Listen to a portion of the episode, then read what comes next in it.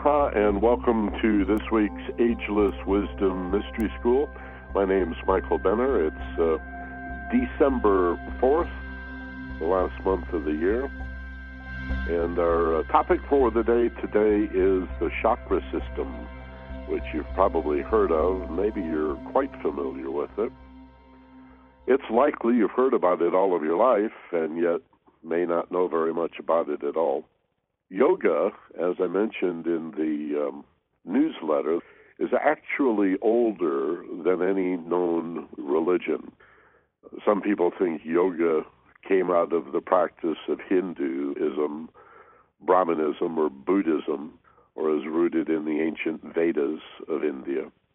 Actually, it's the other way around. Uh, what's known as that whole collection of Indian religions uh, in various forms as Hinduism, like Christianity, there's dozens and dozens of branches and divisions and types of so called Hinduism, the religion of the Hindis. But actually, that came out of yoga. And yoga, according to substantial amounts of archaeological evidence, predates even written language. That's how old it is, on the order of 5,000 years old. So 3000 BC. That's a, that's a long time ago. Uh, and who knows how much older than that it may be. There are many types of yoga today, many dozens of schools of yoga, many different yoga practices, although of the six or seven common threads that run through all yoga, probably the three best known are pranayama, which is attention to breathing as a way of awakening the self to the spiritual reality of life in form. Pranayama. The second would be, or in no particular order, the second would be the asana, asanas, which are body positions poses, movement awareness, gentle stretching, the physical component that in many ways corresponds to the pranayama or the science of breath. And then the third would be meditation, whether through visualization, uh, emptying the mind, uh, various forms of contemplation, a contemplative uh, mindful detachment that allows you to observe the mental and emotional processes to watch your life in the present moment, free from judgment and analysis, and free from the feeling that we're driven by our thoughts. Most people in the world will live their entire lives they will grow old and die, never considering that they are more than what our thoughts tell us we are. And we are, of course, in most cases, driven by our thoughts. We believe we are our thoughts and we do what our thoughts tell us to do. And if our thoughts argue with each other, we attempt to make a decision to reach some conclusion, but we're still trying to satisfy a thought process that we can transcend with these practices of pranayama, asanas, and meditation. Transcend in that you can, in a sense, elevate your perspective to a point that you observe the thought process from a place of mindful detachment. I think a good example, one I've used before, and I'm sure I'll use in the future. So uh, if this sounds a little redundant, uh, forgive me. Is to consider a movie that you really, really like and that you get involved with and are emotionally moved by, and you leave the movie theater as if, well, almost as if your whole reality, identity, and place in the world has been supplanted by the movie. I remember uh, after I saw Jurassic Park, for example, years ago, um, and it had just come out, and I hadn't heard anything about it. I was so blown away. I was unconsciously, as I was driving home, looking for dinosaurs on the horizon. I mean, my brain was so impressed by the film that my reality shifted to, you know, there's got to be dinosaurs around West Hollywood someplace. Just, just keep your eyes out. And of course, my conscious mind uh, knew better, but the incredibly powerful subconscious mind was impressed, and it as many of you know, the subconscious does not distinguish between reality and imagination. Only the conscious mind does that. And so, whether it's our dreams or our movies, it's easy to get caught up in an alternative reality. And then you realize, well, I was just making that up. Well, the vast majority of what people call reality in the same way is just made up. It's just invented by our thoughts and our feelings. It's so subjective and so much a function of the way we think and feel that all you need to do is change your mind and manage your emotional nature, and your whole reality changes. Now, this can be called the law of attraction, it can be called uh, the law of life. It's you reap what you sow, it's karma, it's cause and effect, it's uh, what goes around comes around. Uh, you get what you expect. You go where you look. For every action, there's an equal and opposite reaction. There's all kinds of ways of talking about the fact that your life is a reflection of what you think about it. And so that can be a kind of a vicious cycle, right? Where your thoughts generate your life and your life generates your thoughts. And then that generates circumstances and events and relationships which affect your thoughts and feelings. And around and around it goes. And it can be wonderful and it can be horrible. For many people, it's absolutely maddening.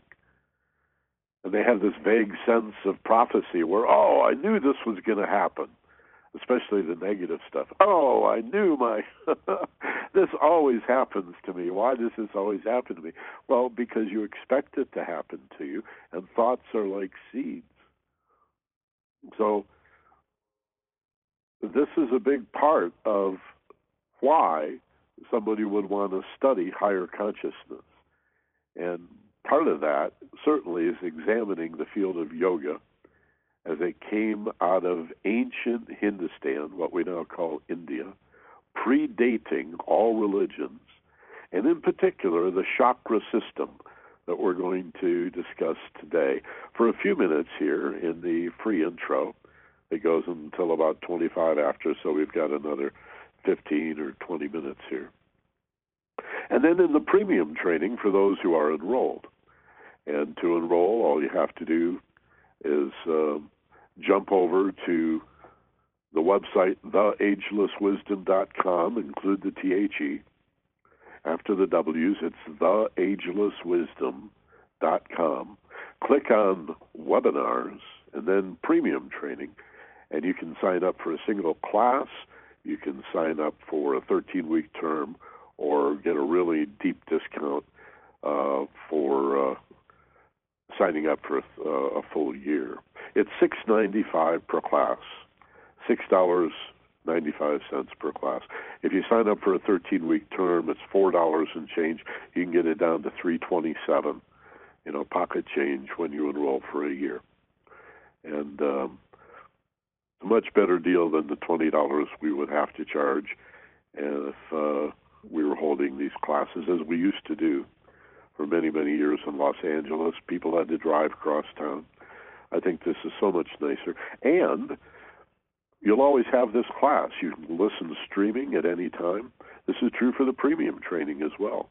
Keep the password in the URL, and you'll always be able to listen to it and download an MP3.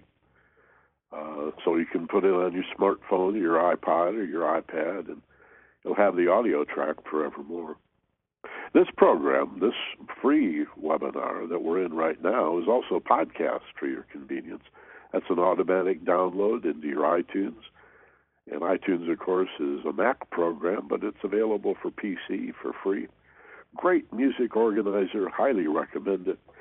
And uh, it's a great way to organize all of your podcasts and uh, spoken word audios as well as your music. So get iTunes, get yourself a free iTunes account, and download these podcasts, and they're automatically there every time you sync up your smartphone or you know your uh, your iPad, your iPod, whatever. Bang! It's all automatically in the podcast folder. All of that's free. Okay, so let's uh, discuss the uh, yoga uh, chakra system for a minute here before we do any kind of meditation. And I want to bring up one of the slides I'm going to use in the premium program uh, in about uh, 15, well, almost 20 minutes. And this shows the chakra system, all seven of the chakras. I've listed them as sort of reverse order. One, two, three is from the bottom up here. So if you look at the graphic, you'll see what appear to be seven flowers or seven circles, uh, seven centers. You might say, how could there be seven centers in a physical body? Well, actually, there are systems of minor chakras as well that I'm not going to get into today. So you can think of the seven as each having seven sub chakras as well. And so what we call the major chakra system is the center of each minor chakra system. And so today we'll keep it simple from the bottom up. We have the root chakra, number one. Number two, which looks sort of like an orange six pointed star, is the sacral center. This is the uh, the sacral chakra. Third, which corresponds to the navel or the abdomen, sometimes called the belly button window. This is where life comes in and where most untrained people will exit the world upon death is through the navel. And the chakra that corresponds to the uh, to this third position is the solar plexus. And plexus is a center of nerves. Uh, physical doctor will tell you that there's also an actual nerve hub or center in these areas as well. The solar plexus is third. Fourth is the heart center. And what's interesting about the heart chakra is it's the center of the chakra system. In other words, there's three chakras above and three chakras below the heart center. But in terms of the center of the body or the center of gravity, if we were to balance a human being, that would be actually the solar plexus or the navel. That's the center of your physical body. But the heart, a word that actually means center, is the fourth chakra and the center of the spiritual system that enlightens and illumines and animates the physical body. Fourth, the throat center. And each of these chakras, by the way, corresponds to a different uh, endocrine system. Uh, oh, I lost my slide here. Hold on, let me go back. For some reason, my system wants me to look at the number of people on the telephone here, and I want I want to look at the slides. Okay, each of these chakras corresponds to a ductless gland, part of the endocrine system. And um, the uh, throat chakra corresponds to the uh, thyroid gland. The fifth chakra is the ajna, or the so called third eye. I said fifth, I meant sixth. Fifth is the throat. Sixth is the ajna, or the third eye, in the center of the brows on the forehead. And uh, this corresponds to the uh, pituitary gland in the brain. And then the seventh and final chakra actually sits on the top of the head. This is the crown chakra, and uh, the highest in frequency, and it corresponds to the pineal gland or the pineal gland. Modern empirical science, physical science, is still pretty unclear about the functions of both the pituitary and the pineal gland, but they have played a role in esoteric anatomy, uh, metaphysics, and spirituality from time out of mind. Um, the ancients knew about these glands. I mean, they when people died, they would actually literally, in some cases, pick your brain, uh, take the brain apart, and they found the third ventricle, the hollow or the cave in the center of the head, which is very importantly um, insignificant, very significant and important in meditation and esoteric anatomy. Uh, they found the pineal gland and the pituitary gland and suggested that they corresponded to these chakras. Now, what is a chakra? It's a vortex. Uh, these are vortexes or vortices. They are metaphysical valves, in a sense.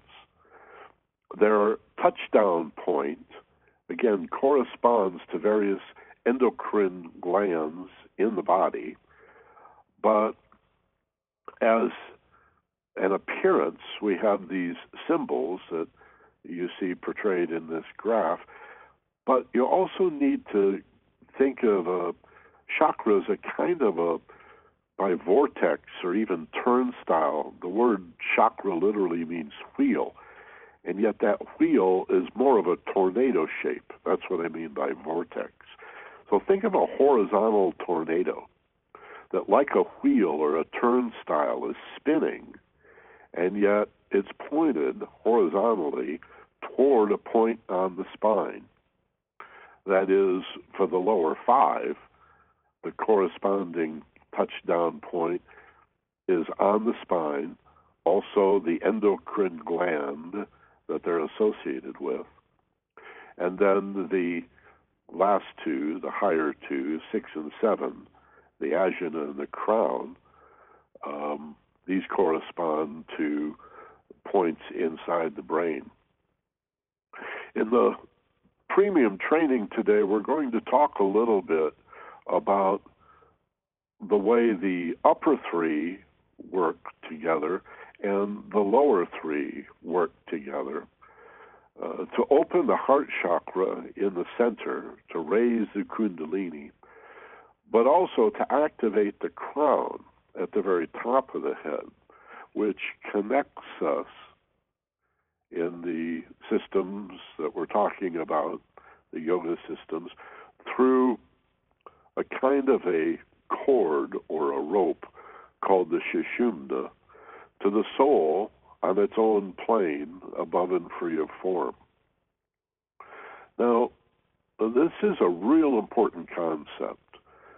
The idea in Eastern philosophy that the soul or the spiritual self, many of the Buddhist and Taoist and Hindu systems actually don't talk about the soul or suggest there really is no such thing as the soul. So the crown would be connected through the Sushumna to Brahman, to the one life, or in some systems to Atman, which is the first manifestation of divinity a kind of a group soul uh, that all humanity is connected to. And that's where the Akashic records are, or what the uh, Viennese psychiatrist Carl Jung called the collective unconscious, a place where we're all plugged in together. So you have Brahman, the supreme being, you have Atman, which is the world soul or the universal soul. But the idea of soul whether we talk about Eastern philosophy and yoga, the various religions of the Eastern Hemisphere, or the monotheistic religions of the West, uh, Judaism, its little brother, Christianity, its big brother now. Christianity has outgrown Judaism, but obviously is an outgrowth or a spin off of Judaism. Jesus was a Jew. And the Old Testament, for that reason, is included in the vast majority of what Christians call their Bible. And then, of course, Islam, which came about 500 years after Christ. Uh, their idea of the soul is very different. That's something that dwells within you for the most part and is stained or corrupted by the ego and needs redemption. Well, in the East, the spiritual self is never in need of redemption. The mortal self, the egoic nature, obviously could use some improvement. In order to manifest its divine qualities, it's going to have to transcend its lower human qualities. And simply said, that's one way of describing the whole goal of Eastern religion and yoga, Eastern philosophy. Uh, not really all that different from, you know, redemption of the soul in the Western sense, except that um, if to one who embraces Eastern philosophy, there is such a thing as the soul a middle point between the ultimate God and the incarnated creatures, the creator, the creation, and the creatures. If there is uh, uh, like, like this center that is the soul, it would pre exist incarnation, it would allow for reincarnation and continue to reflect itself in physical form. Therefore, the soul is available and can be contacted or pulled upon, or your higher divine nature if, you know, you don't like the concept of soul. I believe that many uh, Eastern philosophers and students of yoga have a concept of soul, they just don't like the word soul. So it's nitpicky at some point. But whatever is the spiritual self, how about that? But the idea of a spiritual soul standing above you and that you as a physical being are a reflection or an extension of that soul is very, very, very different than the Western view in Judaism, Christianity, and Islam, where the soul is indwelling, fashioned upon conception, and released upon death to go where it will heaven, hell, purgatory, limbo, whatever. Right? Because if your soul stands above you, you can access it now. And the study of yoga and the, uh, the chakra system is a way of attaining this enlightenment, this samadhi, union with God, this nirvana, this higher consciousness or awareness and the, the realization that you are so much more than the separated self that you fear that you are. Uh, that's the overview. All right. That's basically what we're going to talk about. So close your eyes for just a moment. Let's do a quick meditation. Breathe and relax.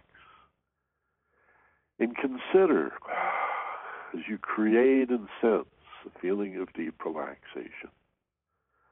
What if your soul does stand above you, is already in heaven, and you are an extension or a reflection of that soul? And what if you could access the wisdom of the soul? Certainly you would do it through the heart. But you would want to align all of the centers, all of the chakras, to create a path of least resistance so that you could communicate through the very top crown chakra up to the soul on its own plane above the three lower worlds and stand open and receptive to its divine impulse. This is one of the primary differences between spiritual philosophy in the East and the West.